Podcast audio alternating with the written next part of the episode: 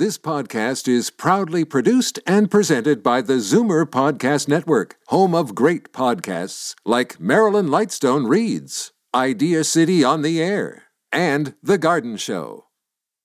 You're listening to an exclusive podcast of Fight Back on Zoomer Radio, heard weekdays from noon to one.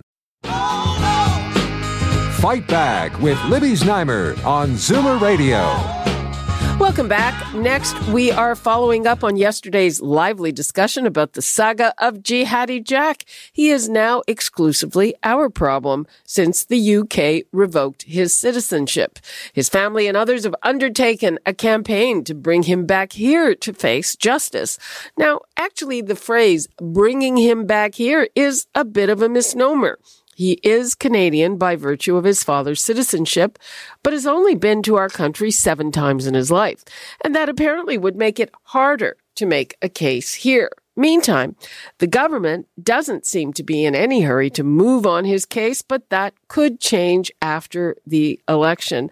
Now, I have a, a bunch of questions about the legalities around this. So, yes, I want to hear from you. The numbers to call 416 360 0740, toll free 1 866 740 40. But right now, let's go to Kent Roach, Director of the Global Counterterrorism Law and Policy Group, and Scott Newark, Adjunct Professor in the Terrorism Risk and Security Studies Program at the School of Criminology at Simon Fraser University. Welcome to you both. Thanks for joining us. Thank you. Good afternoon. Okay. Now, so here is my first question. Uh, I originally thought that this was simply a case. Uh, he was a dual Canadian British national. The Brits kind of beat us to it. But would we have had the right legally to revoke his citizenship? Because uh, I gather there was a Harper era law that Justin Trudeau repealed. So would we have been able to revoke his citizenship if we moved before Britain or not? Uh, let's start with Kent Roach. Well, no, I mean not not under the changes to the Citizenship Act, um, and you know, although some people may be concerned about that, I, I would just ask them, you know, where does this all lead? I mean, is this just who can as quickly as possible make this person another country's uh, problem. But uh, it is, you know, on my understanding of the law, it would not be possible to take away his citizenship. Now, that doesn't mean that he'll be coming to Canada anytime soon.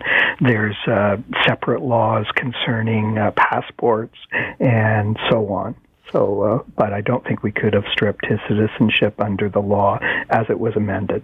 Uh, Scott, do you agree with that reading of the law? Yes. Um, the uh, the one uh, twist to it, however, is, and this is sort of the political angle of it. Um, both uh, Canada and the United uh, Kingdom and most countries around the world also are parties to an agreement that says that in making decisions about stripping people of their citizenship, and there are grounds for that under our existing legislation.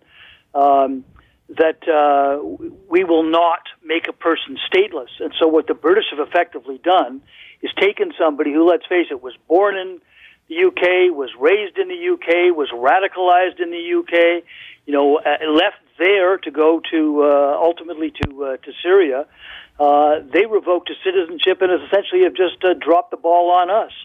And that is what uh, makes the uh, sort of the the political angle of this, and it's what was reflected, I think, in Minister Goodale's uh, expression of quote disappointment, is that uh, you know, and both countries and many countries around the world were not dealing effectively, in my opinion, with this very difficult situation of you know our quote citizens who have uh, jihadis detained abroad.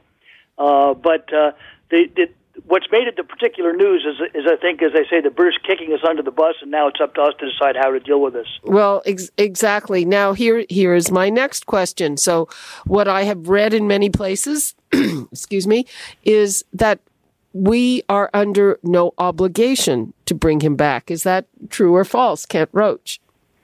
Um, yeah, I mean, I, I, I don't think anyone is expecting us to uh, go and uh, um, you know, uh, take him out of Syria where he's detained by, uh, I gather, Kurdish uh, authorities. I think, you know, you might see, and, and we saw this in the Omar Khadr case, is that you might see some litigation saying that there's some reasonable expectation that Canada would at least ask uh, for him to be returned, but uh, uh, we haven't seen that yet. So I think uh, you know, it, more or less, it is the the the the status quo. Okay, next the the next thing. Can I can I just sure. comment on that for a sec? Sure. Um, the uh, there is a legal obligation in, in uh, enforced by a Supreme Court ruling that says that a Canadian has the right to, uh, in effect, re-enter Canada. So even if we had the concerns about that, if he somehow showed up at the border, you know, at an airport, uh, he would be let into the country, and then we'd have to deal with the, that reality. What there isn't, however, is an obligation on the part of Canada to facilitate his return to Canada. And that's why I think what you're seeing is essentially us, you know, sticking our heads in the sand and not taking action and saying, "Oh well, no, we can't do this; it's too dangerous." Yet at the same time, you know, journalists like Stewart Bell are able to go there and interview the guy, but oh no, it's too dangerous for our people to do it. That's ridiculous. Uh, okay, but you know, um, uh, my understanding again is that uh, assuming that nobody wants him to come back, uh, the only danger in that happening is if uh, the, the Syrian government or whoever or yeah. alleged, like whoever that might be, whatever that might be in that area, deports him. Yeah, it's it's also the fact that there is a, and I think a legitimate concern about um, what happens. What's the long term risk uh, if he if we just ignore it and leave him there. There are already concerns being expressed about ISIS in effect uh, regaining some influence in some of these detention centers where the the wives and children are being held. The Kurds have made it absolutely clear they don't have the resources to hold on to these people. The reason why I think we should intervene and countries around the world should intervene is because it's in our own best interest to do so. Because what we're effectively doing is quite likely creating the next generation of jihadis. And we do have some tools in our toolbox domestically. It's important to point out that you know, information about what he did, and that's less than entirely clear. There's a difference between information and admissible evidence, but we have other tools here like terrorism peace bonds that could be applied. But my, my overall take on this is out of our own self interest of security and not just leaving him there as opposed to some kind of, you know, uh, sympathy for this individual for what he did. Well, right, but then there there's the question: uh, who's to say that he wouldn't come here with a jihadi risk? I mean, if if there if there's a risk of him rejoining ISIS or doing whatever, I mean, it, he's a long way away.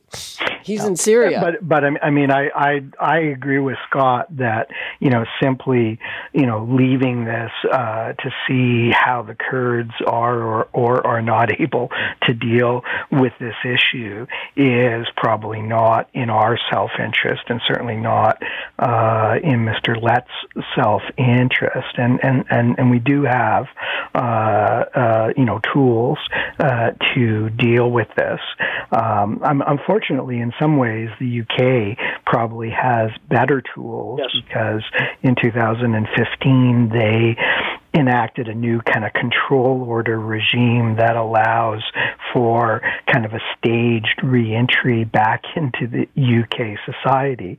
But they've now kind of gone contrary to this by taking away citizenship, I think, to over 120 people, including, you know, a 15 year old who misguidedly went to Syria to become an ISIS bride. So, I mean, you know, in some ways, this probably should be the UK's problem the UK is probably better uh, legally equipped uh, to deal with this, although there are no easy legal answers, but they've kind of punted it over uh, to our problem. And, uh, you know, it, it I, I think this is the problem with citizenship stripping generally is it's just kind of a, you know, we're going to punt the problem to the other country and, and the first, first past the post in stripping citizenship thinks that they've kind of gotten rid of the problem. And it's, you know, it's kind of ironic because the UK has a lot more experience dealing with terrorism, dealing with radicalization. They have more developed programs than we do. Um, and so uh, it, it is unfortunate that the UK has treated us uh, and, and Mr. Letts uh, the way that they have. Okay, here is another question. Uh, my understanding is that if Canada decided to bring him back, uh, the statute that he would be most likely to get a conviction on would be leaving Canada to join a terror group. But he didn't leave Canada. Leave he, Canada. he left the UK. So if that's the main avenue that we could get him on, um, it seems closed. Uh, Scott? Yes, and uh, I think perhaps uh, Justin Trudeau needs you to brief him on that. I watched his uh, press conference uh, yesterday, and he just completed completely vacuous about that that issue. And actually, one of his own MPs, John McKay, who uh, full disclosure is an old friend of mine, is the chair of the national the House National Security Committee, pointed out as, as well too. The offence that's in our criminal code uh, is, as you said, leaving Canada. Well, he didn't leave Canada; he left the United Kingdom. And whether we would have sufficient evidence, and again, there's a difference between information and admissible evidence, uh, is questionable. I, I don't know that because I don't know the details of what information we actually have about him. But we do have other tools, which are these preventive orders I've spoken of, preventive recognizances, Section 810.011, where essentially it's if we've got the grounds to reasonably believe that he may commit a terrorist offense, you can get a court order that's like a probation order that if you breach the conditions of it, that's a crime and you can go to jail. So it's got very, very broad sort of supervision uh, uh, provisions that are authorized in it, and I suspect that's something that we could actually use. And if we could finally get proactive on this stuff and get a unit over there, you know, uh, perhaps uh, deal with him. His family's got counsel in Canada. Deal with the Kurds and, and get this going. But simply turning our back on it, in my opinion, is a bad idea because these future generations of jihadis, and I say this with respect to the, a lot of the kids that are being held there as well too, that have Canadian, you know, moms who've gone over. Uh, we are potentially watching the creation of another generation of jihadis if we do nothing, which our next generation of Canadians will have to fight. So it's in our own self-interest, in my opinion, that we actually take proactive measures. Yeah, but but the, if we bring the next generation of jihadis here, uh, that's not a good thing either. No, but just because we bring them here doesn't mean we leave them with the same parents that were stupid enough to bring them over there or to go over in the first place. We have very extensive child welfare laws, and I think. Uh, uh, Professor Roach may have mentioned the uh, the Khadr case, the Omar Khadr case. That's one of the things that struck me. I had a lot of involvement in it. We knew what the Khadr family was doing, and we did nothing by, in the sense of removing those kids from their parents who were radicalizing them into a death cult. We have to not make those kinds of mistakes in the future going forward. Hmm. I don't know. Uh, Kent Roach, do, do, you agree with that? I mean, what, the question that I have is that again, if the the clearest law that we have to prosecute him wouldn't work, I don't get why we are in such a hurry to bring him back and then right. well, try I mean, to find I mean, a way I, you know, to. I, I agree that the issue of admissible evidence is a live one, but you know we have 15 different terrorism offenses in the criminal code, and although I agree that obviously the leaving Canada ones that were, that were enacted in 2013, when you know in some ways Canada was ahead of the foreign terrorist fighter curve, uh, wouldn't apply the participation in the activity of a terrorist group offense, which is where the vast majority of terrorism prosecutions take place, uh, does apply uh, outside Canada. So, like most countries, we've we've asserted jur- jurisdiction. So, although he obviously couldn't be prosecuted for leaving Canada, it is possible, you know, bracketing this issue of admissible evidence that it, that we could uh, prosecute him for participating in the activity of a terrorist group because obviously Daesh ISIL is a a terrorist group. But uh, you know, I, I I I think you know certainly in terms of foreign terrorist fighters, you have to take each uh, uh, each case on its own, so kind of blanket uh, pronouncements, either that we will prosecute or not prosecute all returnees, are probably not appropriate. Uh, similarly, blanket pronouncements that will have peace bonds for everyone or not uh, may not necessarily be uh, be be appropriate. But, okay, so we're we're just about out of time. I just have a yes or no question. Uh, pretty clear. Nobody's moving on this before the election. Uh, if the Liberals are reelected, Scott Newark, do you think they'll bring him back or just leave it? Um, I think that they uh, should take proactive steps, and whatever that ultimately you know ends up in, so be it. And I agree, there's not a one size fits all on here. But so far, they have been uh, reluctant to take any proactive measures, and the Conservatives are now talking as though they won't either. Uh, Kent Roach, yes or no? Will they do it? No, I, I, I, I, unfortunately, I think this is too much of a political hot potato, and I doubt any government will touch it. Okay. On that note, thank you so much to Kent Roach and Scott Newark. You're listening to an exclusive podcast of Fight Back on Zoomer Radio, heard weekdays from noon to one. You're listening to an exclusive podcast of Fight Back on Zoomer Radio Heard weekdays from noon to one. You're listening to an exclusive podcast of Fight Back on Zoomer Radio. Heard weekdays from noon to one. This podcast is proudly produced and presented by the Zoomer Podcast Network, home of great podcasts like Marilyn Lightstone Reads, Idea City on the Air, and The Garden Show.